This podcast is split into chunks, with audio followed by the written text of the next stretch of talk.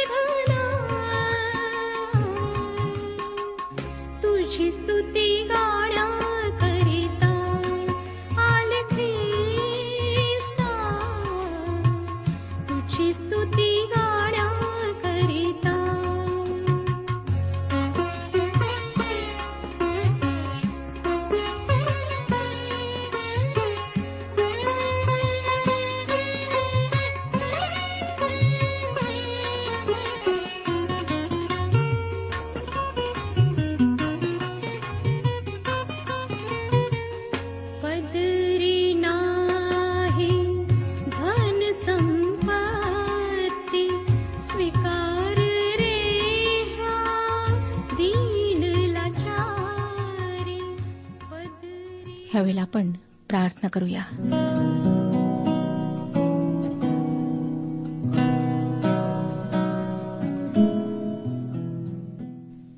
हे आमच्या प्रेमळ जिवंत परमेश्वर पित्या तुझ्या चरणाशी नम्रांतकरणाने येत आहोत. प्रभू आमच्यामध्ये कुठलीच योग्यता नाही. आम्ही दुर्बळ आहोत. आम्ही चुकलेले आहोत. आम्ही तुला दुखवलेलं आहे. तो आमच्यावर कृपादृष्टी कर आमच्या सर्व पापांची क्षमा कर. आज तुझं वचन ऐकत असताना हो दे प्रभू की तुझ्या पवित्र आत्म्याचं कार्य आमच्या जीवनात व्हावं. आमच्या जीवनातून सर्व वाईट गोष्टी तू दूर कर. तुला आवडणारं असं जीवन जगण्याकरिता आम्हाला शक्ती पुरेव सहाय्य पुरेव. जे आजारी आहेत प्रभू त्यांना स्पर्श कर. अनेक लोक आहेत जे वेदनांमुळे तळमळत आहेत. जे दुखी आहेत निराश आहेत ज्यांच्याजवळ पैसा नाही अनेकांना नोकरी नाही तू अशा सर्वांवर दया कर. होते प्रभू की आजच्या वचनाच्याद्वारे त्यांना आशीर्वाद प्राप्त व्हावा त्यांच्या विश्वासामध्ये वाढ व्हावी.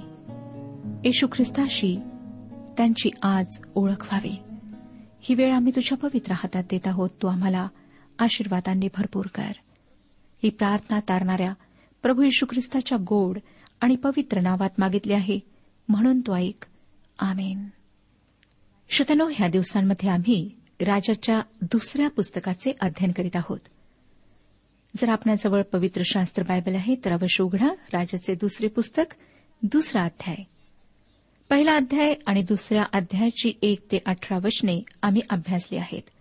आजचं अध्ययन दुसऱ्या अध्यायाच्या एकोणीसाव्या वचनापासून आम्ही पुढे करणार आहोत. आम्हाला दिसतं श्रोत्यानो की एलियाला देवाकडे उचलून घेण्यात आले. एरिओ इथल्या संदेष्टांचे शिष्य जे काही घडत आहे ते सर्व पाहत होते. आणि त्यांनी आलिशाला म्हटले की आम्ही जाऊन त्याचा शोध करतो. परंतु सतराव्या अध्यात आम्ही पाहिले की त्यांना तो सापडला नाही. ते परत आले तेव्हा अलिशा एरिओ येथे होता. तो म्हणाला की मी तुम्हाला सांगितले होते जाऊ नका. परंतु तुम्ही माझे म्हणणे ऐकले नाही. एकोणीस ते बावीस वचने पुढे सांगतात त्या नगरचे रहिवासी अलिशास म्हणाले पहा हे नगर मनोहर स्थळी वसले आहे. हे आमच्या स्वामीस दिसतच आहे. पण इथले पाणी फार वाईट असल्यामुळे जमिनीत काही पिकत नाही. त्याने म्हटले एक नवे पात्र मजकडे आणा व त्यात मीठ घाला. त्यांनी ते त्याचकडे आणले. मग तो पाण्याच्या झऱ्यानजीक गेला व त्यात ते मीठ टाकून म्हणाला परमेश्वर म्हणतो मी हे पाणी चांगले करीतो. यापुढे याने मृत्यू येणार नाही व पीक बुडणार नाही. अलिशाच्या या वचनानुसार ते पाणी चांगले झाले. ते आजवर तसेच आहे. श्रोत्यानो अलिशाने परमेश्वराच्या सामर्थ्यात ते कडू पाणी गोड केले. त्याने केलेला हा दुसरा चमत्कार होता. वचन आम्हाला सांगतं की आजवर ते पाणी रुचकर आणि मधुर आहे. या घटनेनंतर ज्या घटनेचे वर्णन आपल्याला सापडते त्या घटनेवर पुष्कळ टीका करण्यात आली आहे. पवित्र शास्त्रातल्या टीकांचा विषय असलेल्या काही घटनांपैकी ही एक घटना आहे. देवाच्या वचनाचे विरोधक या घटनेकडे मोठ्या आनंदाने बोट दाखवून ती गोष्ट किती क्रूर आहे ते सांगण्याचा प्रयत्न करतात. ते लहान मुलांच्या मृत्यूसाठी हे टीकाकार शोक करतात. श्रोत्यानो या गोष्टींविषयी तपशीलवार माहिती मिळवण्यापूर्वी तिची पार्श्वभूमी आपण आधी पाहूया. एलियाच्या आकाशरोहणानंतर अलिशा परतत असताना ही घटना घडली. तो तेथे पोहोचण्यापूर्वीच जे घडले त्याची बातमी पोहोचली होती. तो बेथेल येथे पोहोचताच लहान मुलांनी त्याची टर उडवली. त्यांना अलिशाने देवाच्या नावात शाप दिला आणि जंगलातून दोन अस्वली निघाल्या व त्यांनी त्या बेचाळीस मुलांना फाडून टाकले. या घटनेविषयी फक्त पवित्र शास्त्राचे टीकाकारच अडखळत नाहीत तर प्रामाणिक विश्वासणारेही अडखळतात. धर्मनिंदक लोक म्हणतात देव जो प्रीती आहे असे म्हणतात. त्याने या बेचाळीस लहान मुलांची निघरून हत्या केली. हे कसे काय? देवाच्या प्रीतीचे दाखले देणाऱ्या पवित्र शास्त्रातल्या इतर उतार्यांना विरोध करणारी ही घटना आहे. हे कसे काय? श्रोत्यानो आपली मानवीय मने कमी जास्त प्रमाणात तटस्थ निपक्षपाती असतात. सर्वच बाबतीत आपण तटस्थ असतो. फक्त एका बाबतीत आपण तटस्थ राहू शकत नाही ती गोष्ट म्हणजे देवाविरुद्ध बंड. माणसाच्या मनात देवाविषयी उपजत पूर्वग्रह आहेत. आणि पवित्र शास्त्राविषयी तो शंकाकोर आहे. माणूस देवाला सोडले तर कोणावरही व कशावरही विश्वास ठेवेल. आपल्याला माझे म्हणणे पटत नसेल तर आपल्या आजूबाजूच्या लोकांचे निरीक्षण करा. रस्त्यावर बसलेल्या अर्धशिक्षित ज्योतिषावर व त्याच्या पोपटपंची करणाऱ्या पोपटावर लोक विश्वास ठेवतात. एखाद्याने हात चलाखीने काही तथाकथित चमत्कार केलेत तर लोक त्याच्यासमोर गर्दी करून त्याचे भक्त म्हणतात. एवढेच काय? एखाद्या जाहिरातदाराने आपल्या दूरदर्शनवरच्या जाहिरातीमध्ये डॉक्टरचा पोशाख केलेला माणूस उभा केला व त्याला टूथपेस्टविषयी वैज्ञानिकांच्या भाषेत बोलायला लावले तर त्यावरही आपण विश्वास ठेवतो. अशा प्रकारे आमच्या भावनांचा अयोग्य उपयोग करून साबण टूथपेस्ट वगैरे वस्तूंच्या जाहिराती तयार केल्या जातात. त्या जाहिराती वैज्ञानिक भाषेचा वापर करून केलेल्या असल्यामुळे आपण लगेच प्रभावित होऊन त्या वस्तू खरेदी करायला बाजारात धावतो.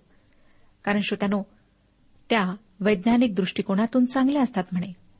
यातूनच माणसाचा स्वभाव प्रगट होतो. आता अलिशाने एलियाची जागा घेतली होती. पुष्कळ बाबतीत अलिशा एलियापेक्षा महान होता. ह्या गोष्टीमुळे अनेक लोकांना कदाचित धक्का बसेल कारण त्यांच्या दृष्टिकोनातून एलिया सर्वात मोठ्या संदेशांपैकी एक होता व पृथ्वीवर छळाच्या दिवसात पुन्हा येणाऱ्या दोन साक्षीदारांपैकी तो एक असणार आहे. परंतु श्रोत्यांनो एलिया व अलिशा यांनी केलेले चमत्कार जर आपण पाहिले तर असं दिसेल की अलिशाने एलियापेक्षा जास्त चमत्कार केलेत. एलियाची सेवा लोकांसाठी मोठ्या समूहासाठी होती. परंतु अलिशा वैयक्तिकरित्या एकेका व्यक्तीची सेवा करणारा होता. त्याची सेवा बेथेल या भागातली होती व ती एलियाच्या सेवेप्रमाणे नाट्यमय व रोमांचक नव्हती. एलियाच्या तुलनेत तो एक सौम्य माणूस होता. जेव्हा ही घटना घडली तेव्हा अलिशाच्या सेवेची नुकतीच सुरुवात झाली होती. तो एक तरुण माणूस होता. ही घटना घडण्याच्या थोडे आधी तो यार्देन पार करून आला होता. त्याने नुकतेच एलियाला अग्नीच्या रथात आरूढ होताना व स्वर्गारोहण करताना पाहिले होते. या घटनेची बातमी आसपासच्या परिसरात वाऱ्यासारखी पसरली. अलिशा जेव्हा बेथेल येथे परतला तेव्हा तिथल्या लोकांना ही गोष्ट आधीच माहीत होती. बेथेल या शब्दाचा अर्थ आहे देवाचे घर. त्याचा पहिला उल्लेख आब्रामाने केला होता आणि दुसरा याकोबाने. परंतु हे गाव नाव मोठे आणि लक्षण खोटे ही म्हण सिद्ध करीत होते. श्रोतानं तुम्हाला आठवतच असेल की जेव्हा इस्रायल देशाचे विभाजन झाले तेव्हा यराबामाने लोकांना एरुश्लेमेत जाण्यापासून परावृत्त करण्यासाठी बेथेल या गावी सोन्याची मूर्ती वसवली होती. तेथे खोट्या संदेष्ट्यांची एक शाळाही होती. अर्थातच ही शाळा यहुदातील संदेष्टांच्या शाळेचे अनुकरण करणारी होती. या वातावरणात बेथेलच्या मुलांना शिक्षण दिल्या जात होते. ती मुले देवहीन होती. त्यांना कसलेही प्रशिक्षण नव्हते.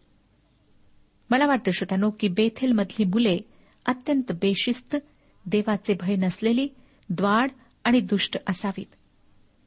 आता याच गावाच्या मार्गावर अलिशा होता.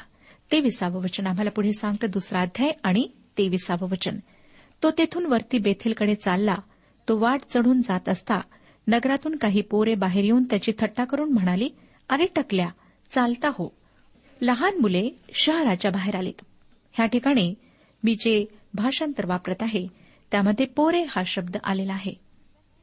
या ठिकाणी प्रत्येक वाचणाऱ्याला असं वाटतं की ही अगदी लहान मुले गोजीरवाणी मुले होती. सर्वानुमते ही मुले खूप चांगली होती. परंतु श्रोत्यांनो दुसरे राजे या पुस्तकातला हा भाग आपण जेव्हा वाचतो तेव्हा आम्हा सर्वांचेच हृदय हेलावते. खरोखर जर ही मुले बालवाडीतील पहिली किंवा दुसरी तिसरीतली असती तर मला वाटतं की आलेशाचा शाप फार क्रूर होता. आणि जे घडले ते शास्त्राच्या शिकवणीविरुद्ध होते.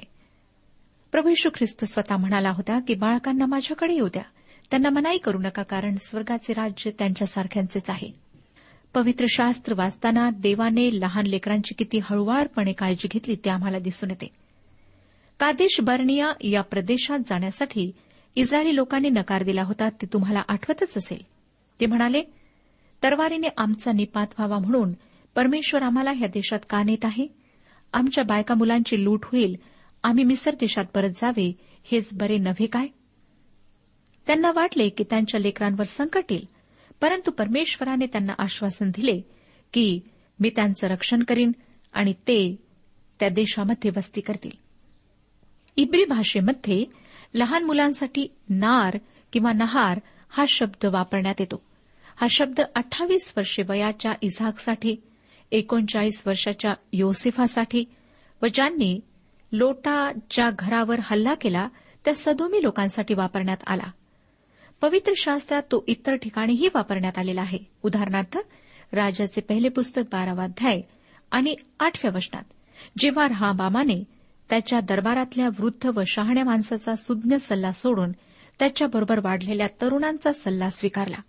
तसेच राजाचे दुसरे पुस्तक दुसरा अध्याय आणि तेविसाव्या वचनात उल्लेखलेल्या लहान मुलांसाठी जो इब्री शब्द वापरण्यात आला तोच यावरील संदर्भात तरुणांसाठी वापरण्यात आला. हे तर स्पष्टच आहे श्रोत्यानो की रहाबामाने काही बालवाडीतल्या मुलांचा सल्ला घेतला नाही. त्याने तरुणांचा सल्ला घेतला. जेव्हा ईशायाच्या मुलांपैकी एकाला राज्याभिषेक करण्यासाठी शमुएल त्याच्याकडे आला तेव्हा त्याची मुले तरुण होती.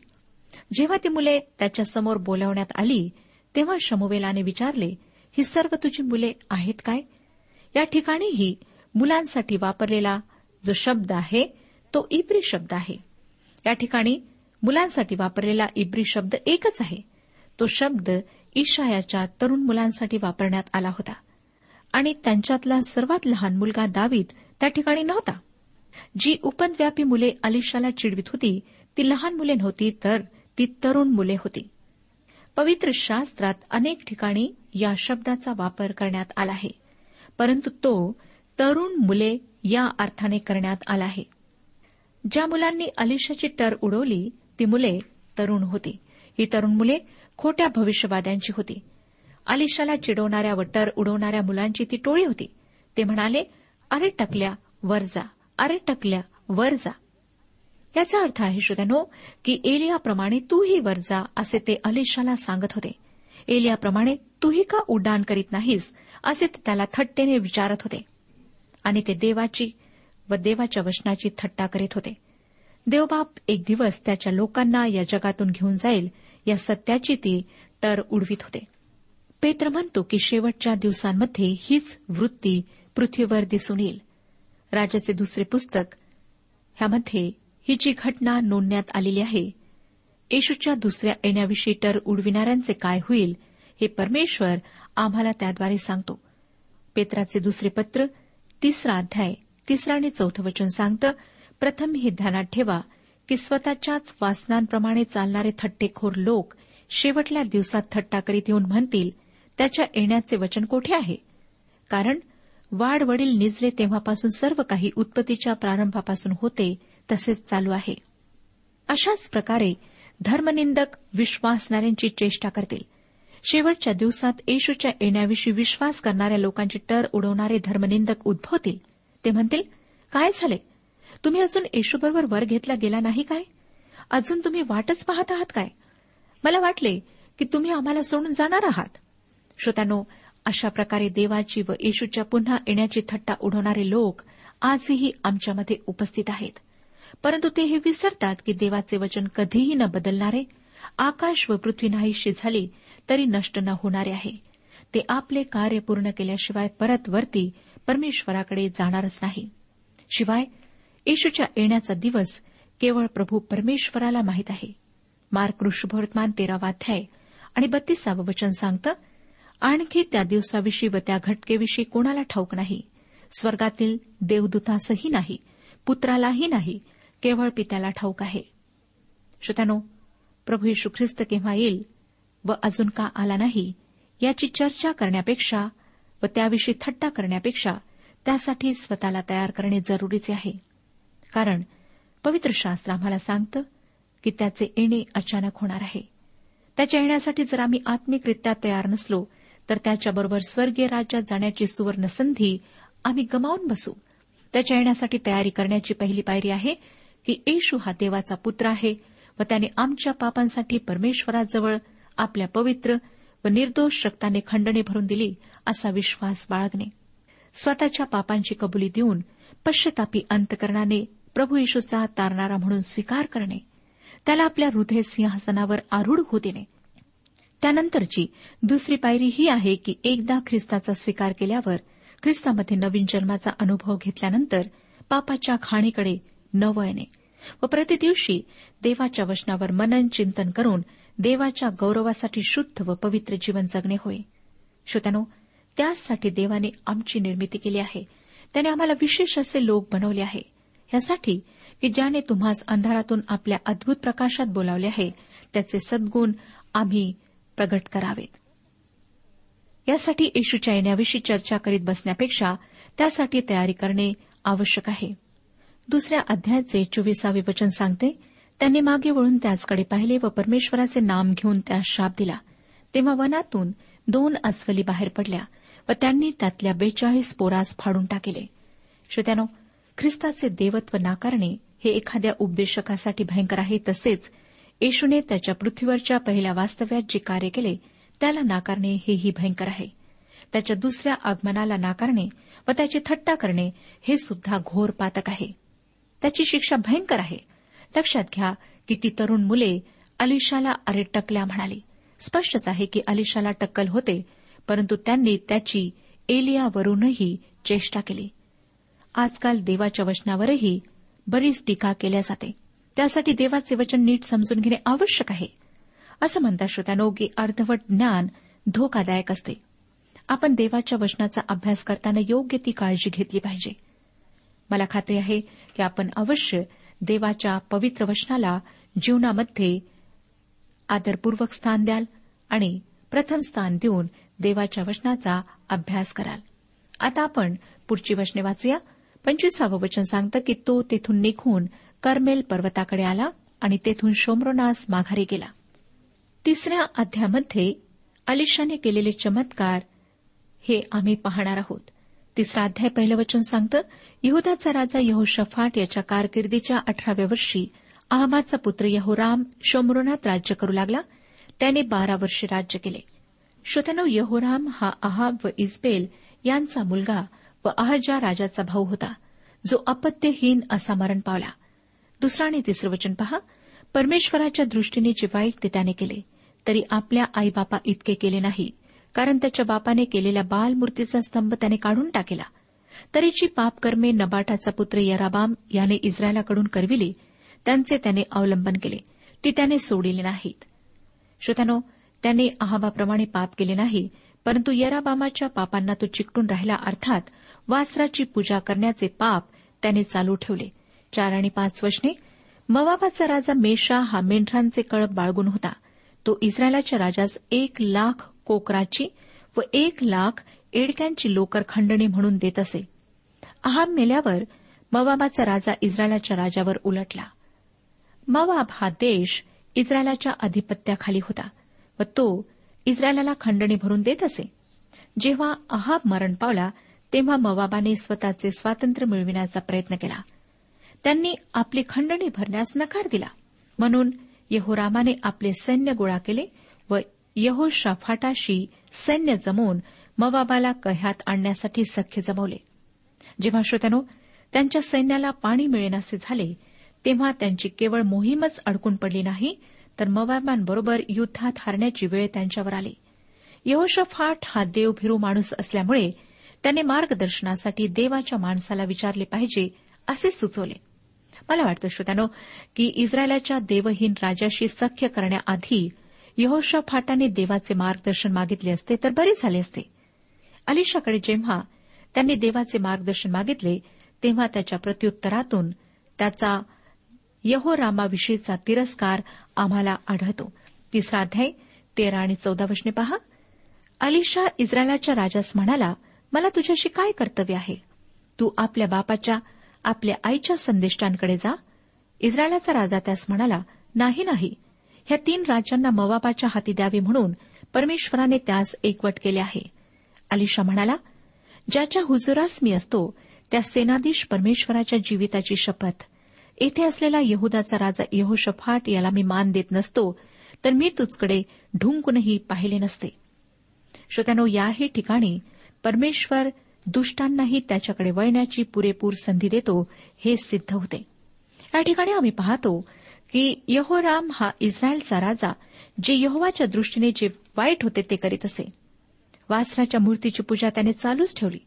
परंतु जेव्हा त्याने मवाबाविरुद्ध यहोशाफाटाची मदत मागितली तेव्हा यहोशाफाटा खातर देवाने त्याची मदत केली. आपल्याला अभ्राम व लोटाची गोष्ट आठवत असेल. जेव्हा अभ्रामाने लोटामुळे सदोम व गमोरा ह्यासाठी मध्यस्थी केली तेव्हा त्याची विनंती ऐकण्यात आली. परंतु सदोममध्ये देवाचा माणूस असतानाही तेथील लोकांनी दुष्टपणा व अनैतिक आचरण सोडले नाही. शेवटी त्या दोन्ही शहरांचा परमेश्वराने नाश केला. कोणाचाही नाश होऊ नये अशी देवाची नेहमीच इच्छा असते. त्याचं वचन आम्हाला योहान वर्तमान तिसरा अध्याय आणि सोळाव्या वचनात सांगते की देवाने जगावर एवढी प्रीती केली की त्याने आपला एकुलता एक पुत्र दिला. ह्यासाठी की जो कोणी त्याच्यावर विश्वास ठेवील तो नाश होणार नाही परंतु आनंद जीवन प्राप्त करेल. श्रोत्यानो अलिशा यहोरामाला म्हणाला यहुदाचा राजा यहोशफाट याचा मी मान करीत नसतो तर मी तुझ्याकडे दृष्टी लावली नसते तुला पाहिले सुद्धा नसते. व अलिशाने देवाची वाणी विदित केली की देव त्यांना विजय देईल. त्यांना भरपूर पाणी मिळेल व ते मवाबाला पूर्णपणे ताब्यात घेतील. परमेश्वर हे किती विलक्षणरित्या पूर्ण करीत आहे ते पहा. सोळावं वचन सांगतं तो म्हणाला परमेश्वर असे म्हणतो या खोऱ्यात जिकडे तिकडे खळगे खणा. जे पाणी येणार ते साठविण्यासाठी खळगे करण्यास त्याने सांगितले. विसावं वचन सकाळच्या प्रहरी अन्नबली अर्पण करण्याच्या समयी अतोमाच्या दिशेने पाणी वाहत आले व तो सर्व प्रदेश जलमय झाला. स्वतःच्या देशाचे इस्रायलाविरुद्ध संरक्षण करण्याकरिता सज्ज झालेले मवाबी सैन्य आपल्या दिशेने कूच करणाऱ्या शत्रू पक्षाच्या सैन्याकडे लक्ष ठेवून होते. बावीस आणि तेवीस वचने दुसऱ्या दिवशी ते पहाटे सुटले आणि सूर्याचे किरण त्या पाण्यावर पडल्यामुळे मवाबी लोकांस ते दुरून रक्तासारखे भासले. ते म्हणाले ते रक्तच आहे. त्या राजाचा नाश झाला आहे. त्यांनी एकमेकास मारून टाकले आहे. या संशय नाही तर मवाब्यांनो लूट कराव्यास चला. त्या रक्तासारख्या दिसणाऱ्या पाण्यामुळे मवाबी लोकांचा गैरसमज झाला. या दोस्त राष्ट्रांमध्येच लढाया होऊन त्यांनी एकमेकांना ठार केले असा त्यांनी ग्रह केला. ते लढाई विसरून गेले व लूट गोळा करण्यासाठी प्रत्येकजण सरसावला. यामुळे श्रोत्यानो इस्रायली लोकांचा विशेष फायदा झाला आणि आयत्यात चालून आलेल्या मवाबी लोकांना सहजासहजी ते मारू शकले. सव्वीस आणि सत्तावीस वर्षने पहा पुढे काय सांगतात. युद्धात आपण अगदी जेर झालो असे मवाबाच्या राजाने पाहिले तेव्हा त्याने सातशे धारकरी बरोबर घेऊन अदोमाच्या राजाकडे जाण्यासाठी घेरा फोडण्याचा यत्न केला. पण त्याचे काही चालले नाही.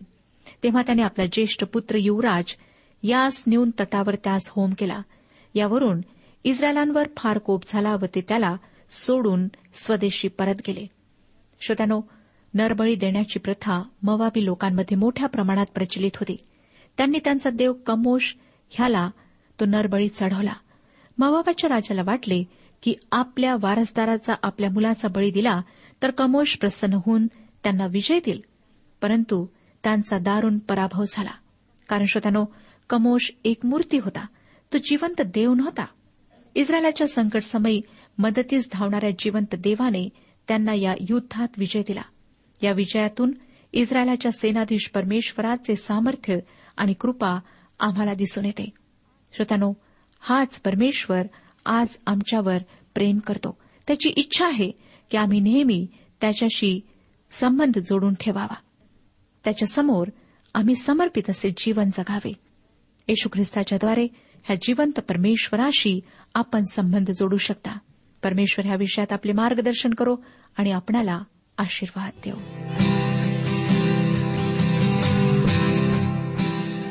आजच्या उपासना कार्यक्रमात परमेश्वराच्या जिवंत वचनातून मार्गदर्शन आपण ऐकलं. आजच्या या वचनातून आपणास काही आशीर्वाद मिळाला असेल यात काही शंका नाही.